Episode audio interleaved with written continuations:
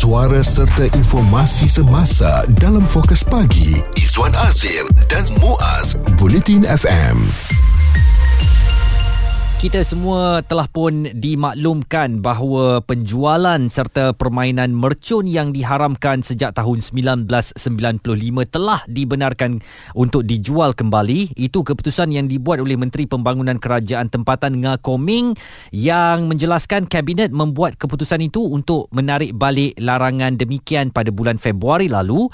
Bagaimanapun katanya kerajaan akan terus mengawal dari segi sumber penjual dan pengimportan produk-produk mercun. Okey, itu dari segi penjualan. Tapi hari ini kita nak bawakan kepada anda fokusnya mengenai main mercun tapi tiada pemantauan. Nah, nampaknya kita semua sudah maklum inilah impak yang akan uh, kita perolehi selepas mercun ni nampak dijual di mana-mana. Hmm. Wah, siap tunjuk lesen lagi tak ada masalah abang meniaga kita sokong. Tapi nampaknya kebanyakan daripada anak-anak kita ni tidak dikawal. Duk main mercun dekat dengan masjid dan juga surau, dia punya letup dia teringat zaman saya dengan Izzuan dulu zaman 90-an. Beginilah suasananya terkejut-terkejut imam kadang-kadang sampai terlupa surah nak dibaca. Walaupun mungkin uh, bermain mercun ini akan menggamit memori kita zaman kecil dahulu, jangan lupa kepada beberapa kejadian mutakhir ini bagaimana seorang wanita dan kanak-kanak cedera apabila ada penembak mercun yang menghalakan mercun langsung ke rumah mereka dan terus mengenai uh, manusia ya uh, sehingga berdarah di belakang telinganya. Uh, satu video yang tular juga bagaimana seorang lelaki dari sebuah rumah um, apartment mungkin yang melontarkan mm-hmm. mercun dari tingkat Wah, atas dia. sehari sahaja kata perakam video berkenaan sudah lebih 10 mercun yang dilontarkan mm-hmm. dari atas ini semua adalah satu daripada rasa gembira mungkin rakyat kerana kerajaan membenarkan penjualan mercun yang pada pendapat peribadi saya Muaz adalah mendukacitakan betul ya terutamanya yang ada anak kecil macam saya ada anak kecil memang nak tak nak kena terima seadanya lah mm. um, bila dengar dengar mecun meletup tak berhenti-berhenti tu memang asyik menangis je. Betul. Dan iyalah kita kadang-kadang kita faham seronoknya saya pun seronok ya tapi kena hormati masa. Maksudnya hmm. kalau dah sampai pukul 12 masih lagi nak meletup dah sana sini saya yakin orang lain pun nak bekerja juga ya. Betul. Mereka pun kena ada quality time untuk tidur. Ada juga yang nak terus uh, buat apa amal hmm. malam-malam tu nak kena tenang juga nak semayang dan sebagainya tapi mecun ni duk meletup dekat sebelah rumah kita kita pun rasa tertekan. Ketika bulan 2 tu kerajaan buat keputusan okey mercun sekarang boleh dijual eh saya sebenarnya macam eh eh kenapa eh? Benda yang dah baik sebelum ini dikawal uh, maknanya ada pemantauan dan sebagainya tak boleh jual secara terbuka. Kenapa agaknya mungkin atas dasar nak cukai tu nak duit daripada cukai tu jadi takkanlah hanya untuk mendapatkan cukai tu menerusi penjualan mercun ni kerajaan tarik balik larangan berkenaan? Jadi saya fikir pada saya ini suatu langkah yang seperti saya katakan tadi mendukacitakan isu terkini dan berita semasa hanya bersama bersama Izwan Azir dan Muaz Bulletin FM. Kita nak teruskan perbincangan tentang uh, boleh main mercun sekarang tetapi tiada pemantauan dan sudah pun ada kes kecederaan bukan diakibatkan oleh orang yang bermain mercun itu tetapi diakibatkan kepada mercun yang dilontarkan kepada sebarangan individu sehingga dua orang iaitu seorang wanita dan seorang kanak-kanak cedera. Dr. Nur Nirwandi Mat Nordin Pakar Keselamatan dan Pensyarakanan uh, Pusat Pengajian Perang Saraf Media dan Informasi UiTM bersama dengan kita dan uh, doktor mengenai mercun ini saya dan juga Izwan memang tidak bersetuju lah apabila lesen ini diberikan. Dan inilah dia masalah yang uh, kita nampak tiada pemantauan. Ibu bapa mungkin uh, tak nampak apa yang anak-anak mereka buat di luar dan akhirnya uh, mereka main mercun sesuka hati hingga mencederakan orang ramai. Apabila kita cakap tentang menjelang musim perayaan dan sebagainya. Tentu ia uh, berkaitan dengan keturjaan untuk sambutan. Tidak kira mana-mana perayaan pun mercun telah dilihat sebagai salah satu cara untuk meluahkan kegembiraan hmm. dalam meraihkan perayaan. Dan kita cakap tentang hari raya yang datang ni kan? Hmm. jadi dalam keadaan itu sudah tentu kita kena memupuk satu perkara yang kita panggil sebagai minda keselamatan di mana apabila berlakunya satu permainan mercun itu perlu dipahami bahawa mercun menjadi satu bentuk kekuatan berdasarkan kapasiti dan radius permainan tersebut. Jadi hmm. kalau mercun-mercun tentu jadi ibu bapa kena melakukan pendidikan asas mengatakan bahawa ini cara yang sebenarnya untuk mercun. Ini radiusnya dan bagaimana kekuatan-kekuatan dalam kapasiti kapasiti mercun itu boleh mendatangkan kecederaan. Kerana kita tidak boleh menghentikan permainan mercun dan mustahil untuk kita menghentikan permainan mercun kerana ia telah sinonim dengan satu elemen perayaan tetapi bagaimana untuk memastikan pemahaman minda keselamatan itu terbentuk kan dalam keselamatan negara pun menjelaskan terapkan elemen minda keselamatan kepada rakyat Malaysia. Dan dalam inilah peranan media, peranan ibu bapa, peranan agensi agensi untuk memberikan pandangan berhubung bagaimana untuk menghilangkan radius itu. Apakah perimeter kawasan berbahaya. Jadi secara langsung kita mendidik anak-anak kita untuk memahami apakah ancaman-ancaman yang boleh berlaku akibat perbuatan orang lain mahukan perbuatan sendiri. Jadi sebenarnya peluang untuk mendidik salah satu bentuk pemikiran minda keselamatan yang perlu telah perlu lama ada dalam komuniti masyarakat kita terutamanya menjelang perayaan ni macam sama macam balik kampung keluar hmm. rumah balik raya Cuma adaptasi kali ini ditambah bagaimana bermain mercun dengan selamat, bagaimana permainan mercun itu boleh membuat satu ancaman keselamatan. Saya rasa benda-benda seperti ini sudah wajar diketengahkan sebagai salah satu juga elemen macam kunci rumah balik kampung, buka lampu, pastikan perjalanan kereta tayar. Saya rasa ini benda yang kita agak ketinggalan dari segi memupuk perkara-perkara ini dalam masyarakat. Tetapi uh, apabila ia telah diharamkan pada tahun 1995 dan sekarang ini dibenarkan kembali, apakah doktor melihat ini sebagai satu langkah terkebelakang yang mana sebenarnya kerajaan tiada keperluan pun untuk uh, membenarkan penggunaan atau permainan mercun ini? Apatah lagi bidang penguatkuasaan di Malaysia ini seringkali dilabelkan sebagai um, mungkin tidak cukup kaki tangan atau sedikit longgar, tidak seperti uh, uh, di negara-negara lain yang begitu ketat sekali uh, penguatkuasaan kekuasaannya? Sama, cuma isu, isu utama pada kali ini adalah isu bom penyeludupan dan cukai yang gagal dibayar oleh pengeluar-pengeluar mercun ini. Mereka mempunyai satu laluan-laluan khas menggunakan ciri-ciri tertentu untuk menjual mercun daripada pasaran. Dan yang paling malang juga adalah demand daripada masyarakat itu membuatkan benda ini wujud. Jadi hmm. modus perandi itu akan sejasa berubah mereka akan terus mengelakkan cukai dan akan berlaku satu bentuk pasaran haram yang sukar untuk dikawal. Tetapi inilah mekanisme tambahan yang kita perlukan apabila ia telah diberikan, ia mungkin boleh letakkan, diwatakan. Saya pernah menulis bagaimana perlu letakkan skala-skala bahan letupan mercun ini. Hmm. Grade-grade tertentu yang diletakkan dengan piawaian-piawaian berhubung jarak-jarak tertentu. Dan ia memerlukan sedikit pelarasan bagaimana untuk memastikan yang tempat-tempat yang menjual mercun itu bukan dari sumber yang sah bukan dari mereka yang gagal membayar cukai dan tidak didaftarkan negara.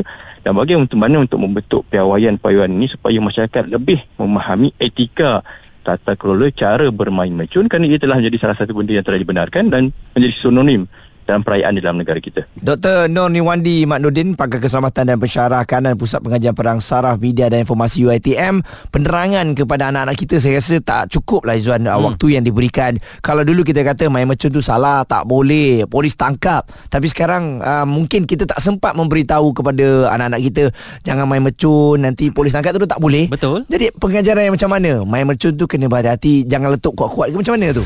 Fokus pagi Izwan Azir dan Muaz komited memberikan anda berita dan info terkini Bulletin FM main mercum tapi tiada pemantauan yang menyebabkan kecederaan yang telah pun dilaporkan dan uh, semalam juga saya telah memantau cik selaku cik. orang yang nak beli mercun ni uh-huh. uh, first kali saya tengok ada lesen ada dia tunjuk hmm. lesen hmm. dekat uh, gerai tu so kita tahulah tapi bila saya dah tanya harga-harga bunga api dan juga mercun satu je lah yang saya terkejut Izzuan hmm. harganya jauh lebih murah wow. berbanding dengan tahun lepas ini okay. memang betul dulu macam mancis hmm. satu singgit hmm. sekarang um, lima dua ringgit setengah oh. eh lima lima lima dua ringgit dua ringgit tiga ringgit macam tu lah. Murah eh? Ha, Murah lah. Jadi mungkin sebab sekarang dah jalan halal Maknanya mm-hmm. tak perlu seludup lagi Benda senang nak dapat Jadi harganya pun turun. Kita nak bersama dengan Presiden Persatuan Pengguna Kedah atau KIK uh, Saudara Muhammad Yusrizal Yusof.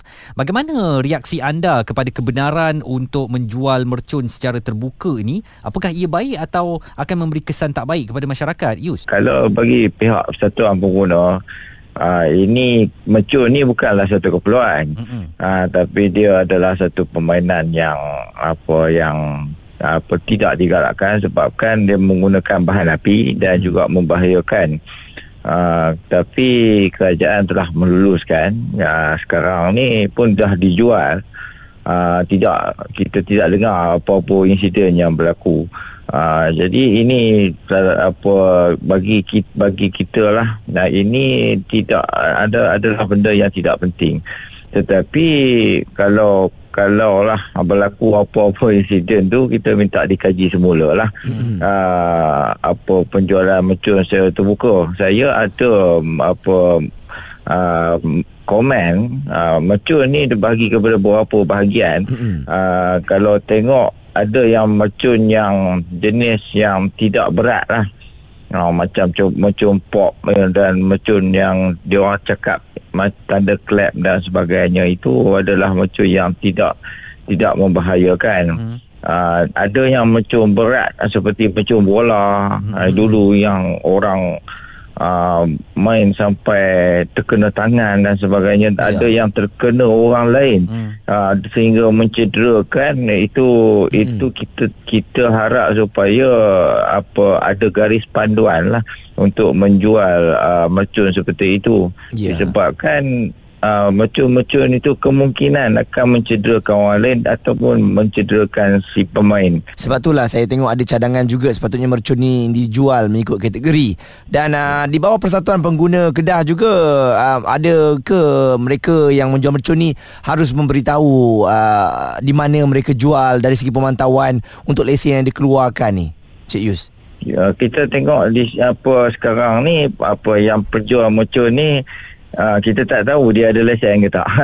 uh, sekarang ni tapi ada uh, kita tengok banner di situ semua yang cakap ada, ada lesen apa, lah. mendap, uh, mendapat permit Betul. mendapat kelulusan daripada pihak polis. Hmm. Uh, jadi kita harap supaya ada uh, satu uh, orang panggil satu bukti uh, yang boleh ditunjukkan oleh apa peniaga yang menyatakan bahawa mereka ada uh, mendapat uh, mendapat permit atau lesen daripada pihak pihak berkuasa yang yang sekarang ni minta daripada pihak polis tempatan lah. Uh, jadi kita kita saya saya juga memantau ke semua gerai ni mm-hmm. mereka cakap uh, saya tanya ada apa ada keizinan daripada pihak polis tak dia orang kata ada hmm. uh, tapi kita tak nampak lah apa yang ditunjukkan ah. yang kita takut sekarang ni adalah uh, saya saya diberitahu bahawa adalah mercun jenis-jenis mercun yang dibenarkan uh, untuk dijual uh, oleh pihak polis kan apa uh, oleh negara ni uh, dibenarkan uh, dibenarkan di bawah peraturan pihak polis ni tetapi uh, ada yang juga yang tidak mendapat kebenaran oh. mereka menjual uh, mercun-mercun yang membahaya kita Betul. takut yang tu ini ada table ni ni yang baik punya dia kata kalau nak ada ha. bang kat belakang ini mercun dari kebangsaan ha. ni kan tambah-tambah di Kedah ni dekat dengan Thailand kan. Mm-hmm. Ha, jadi lagi lagi mudah untuk mendapatkan mercun-mercun yang agak bahaya. Ha, jadi kita harap supaya ada jenis-jenis ada bukti untuk uh, kepada peniaga-peniaga ni yang apa menjual mercun ni. Pendapat, komen serta perbincangan fokus pagi Izwan Azir dan Muaz Bulletin FM. Kita masih lagi memperkatakan tentang uh, boleh main mercun tetapi tiada pemantauan sehingga menyebabkan ada yang cedera. Ada satu soalan kalau kita simak di pejabat mufti wilayah persekutuan ini yang mahu tahu apakah hukum bermain mercun yang tidak berbahaya ketika hari raya Aidilfitri. Jadi ringkasan jawapan diberikan oleh uh, pejabat uh, mufti, hukum bermain mercun yang tidak membahayakan adalah harus dengan syarat telah dipastikan oleh pihak berkuasa bahawa ia tidak membahayakan, tidak berlebih-lebihan sehingga perlu berhutang untuk membelinya, tidak mengganggu jiran tetangga serta kanak-kanak yang bermain perlu mendapat pemantauan daripada orang dewasa. Ya, itu yang mungkin ada terlepas pandang apabila ibu bapa yang membiarkan anak mereka bermain mercun tanpa melihat. Ya, kadang-kadang anak kita ni bila datang ke terujaan dia tu dia akan melakukan pelbagai eksperimen. Sebab apa? Hmm. Kita pernah kecil. Hmm. Kita pernah tahu macam mana main bunga api tu. Hari ni kita main biasa-biasa. Hmm. Besok kita rasa nak bakar rumput. Hmm. Hari lusa kita cuba nak masukkan mercun mancis tu dalam botol betul. Hmm. Jadi kita belajar daripada kesilapan tu sebab tu kita kena tengok anak-anak kita supaya uh, ni jangan buat yang tu jangan buat.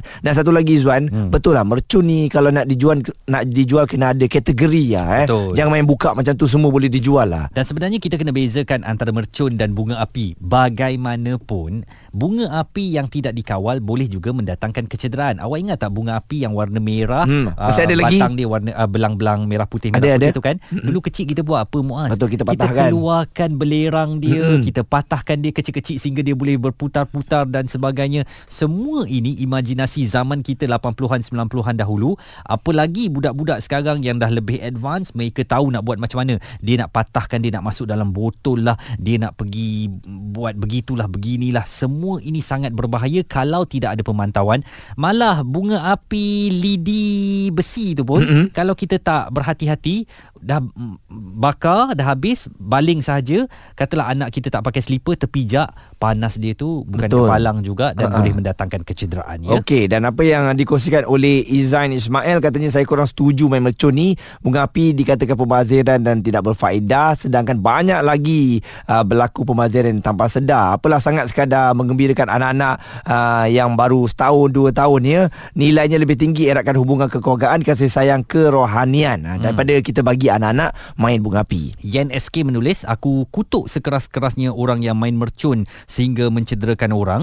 Main mercun tembak menghala ke rumah orang ni dah apa kena. Kalau terbakar rumah orang tu, engkau nak tanggung ke? Mm-mm. Elok-elok boleh main mercun, aku rasa esok-esok akan diharamkan semula hanya kerana ada insan-insan yang tak ada otak. Macam orang yang buat perangai itu, Naya tuan rumah ni, kalau akulah, memang aku akan korek kau sampai ke lubang cacing. Bincang, debat dan pendapat bersama personaliti TV dan radio Izwan Azir dan Muaz Fokus Pagi di Bulletin FM. Kita masih lagi berkongsikan mengenai pemantauan penjualan bunga api ni yang mana memang ada lesen bagus. Saya tengok mungkin saya takut ada orang yang mengambil kesempatan tahu. Satu lesen tapi buka lima gerai Aa. ataupun tiga gerai. Mm-mm. Ada kopi je lesen-lesen tu. Sebab kita pun tengok oh ada lesen okey, kita bukannya nak memantau betul-betul. Mm. Jadi sebab tu ada saranan supaya pihak berkuasa memantau lah untuk orang yang menjual mercun ni kerana nampaknya anak-anak kita begitu teruja apabila kita mengenalkan bunga api ni dan juga mercun untuk mereka main. Mm-hmm. Hu non stop pagi petang siang malam dia nak main je. Betul. Jadi sebenarnya kalau kita nak bagi mereka main bunga api, uh, saya rasa tak ada masalah lah ya. Mungkin kita boleh pegang dengan mereka, buat-buat pusing-pusing, lari sikit ke sana ke sini ke pasti mereka akan bahagia dan gembira. Tetapi ni soal mercun ni yang kembangnya satu taman perumahan kita boleh nampak macam hari kebangsaan, bunyi dia pula ya Allah ya Tuhan, pom meletup atas bumbung kita. Uh, kalau tidak ada pemantauan, semua orang akan datang pada hari raya ini dan bermain bunga api dengan katanya kerajaan dah benarkan. Kenapa engkau nak buat bising pula kan? Sukatilah kami ada duit kami nak beli. Nah itu yang kita tidak mahu. Okey, jadi kita harapkan um, ada pemantauan daripada ibu bapa dan juga ibu bapa Cak Na lah ya mengenai keberadaan anak-anak ni kat mana mereka ada pada waktu malam. Pergi surau dan juga masjid betul ke mereka berada di sana? Kalau beli bunga api duit yang kita berikan tu bunga api apa yang dia beli? Mm-hmm. dan uh, pastikan kita tengok mereka lah takut nanti ada beberapa kes yang melibatkan anak kita. Dan akhirnya anak kita ni mencederakan orang lain oleh kerana bermain mercun takut nanti kita pula yang terkejut ya? Jadi seruan kami kepada kerajaan pemantauan itu yang perlu. Kuat kuasakan pintu sempadan kita supaya tidak ada penyeludupan. Dan juga lakukan penelitian di bazar-bazar Ramadan sekarang yang menjual mercun pastikan mereka mematuhi segala peraturan yang ditetapkan. Suara komuniti anda. Fokus pagi Izwan Azir dan Muaz. Bulletin FM